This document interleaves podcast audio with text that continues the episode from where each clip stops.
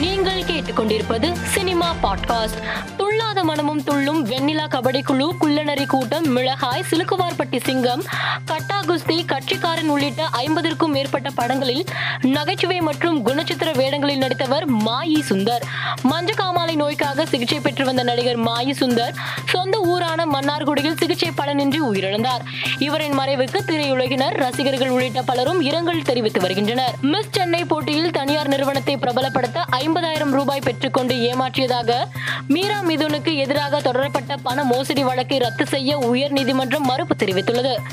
இயக்குனர் கோபிச்சந்த் மலினேனி இயக்கத்தில் நந்தமுரி பாலகிருஷ்ணா வீரசிம்ஹா ரெட்டி படத்தில் நடித்துள்ளார். இப்படத்தில் இடம்பெற்றுள்ள மா பாவா மனோபாவலு என்ற பாடலின் லிரிக்கல் வீடியோவை படக்குழு வெளியிட்டுள்ளது.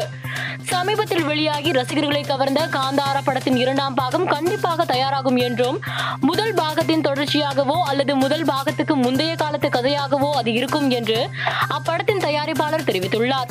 மேலும் ரிஷப் ஷெட்டியுடன் கதை குறித்து விரைவில் விவாதிக்கப்படும் என்றார்.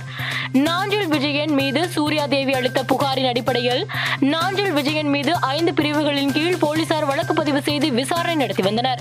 இந்த வழக்கு தொடர்பாக விசாரணைக்கு ஆஜராகுமாறு பல்வேறு சம்மன்கள் அனுப்பப்பட்ட நிலையிலும் நாஞ்சில் விஜயன் விசாரணைக்கு ஆஜராகவில்லை என கூறப்படுகிறது. இதையடுத்து கடந்த பதினேழாம் தேதி நடிகர் நாஞ்சில் விஜயனை வளசரவாக்கம் போலீசார் கைது செய்து சிறையில் அடைத்தனர்.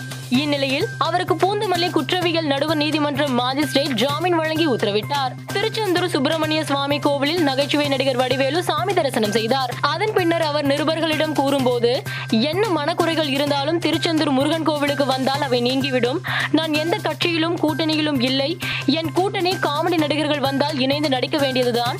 வாரிசு துணிவு ஆகிய இரு படங்களுமே வெற்றியடைய வேண்டும்.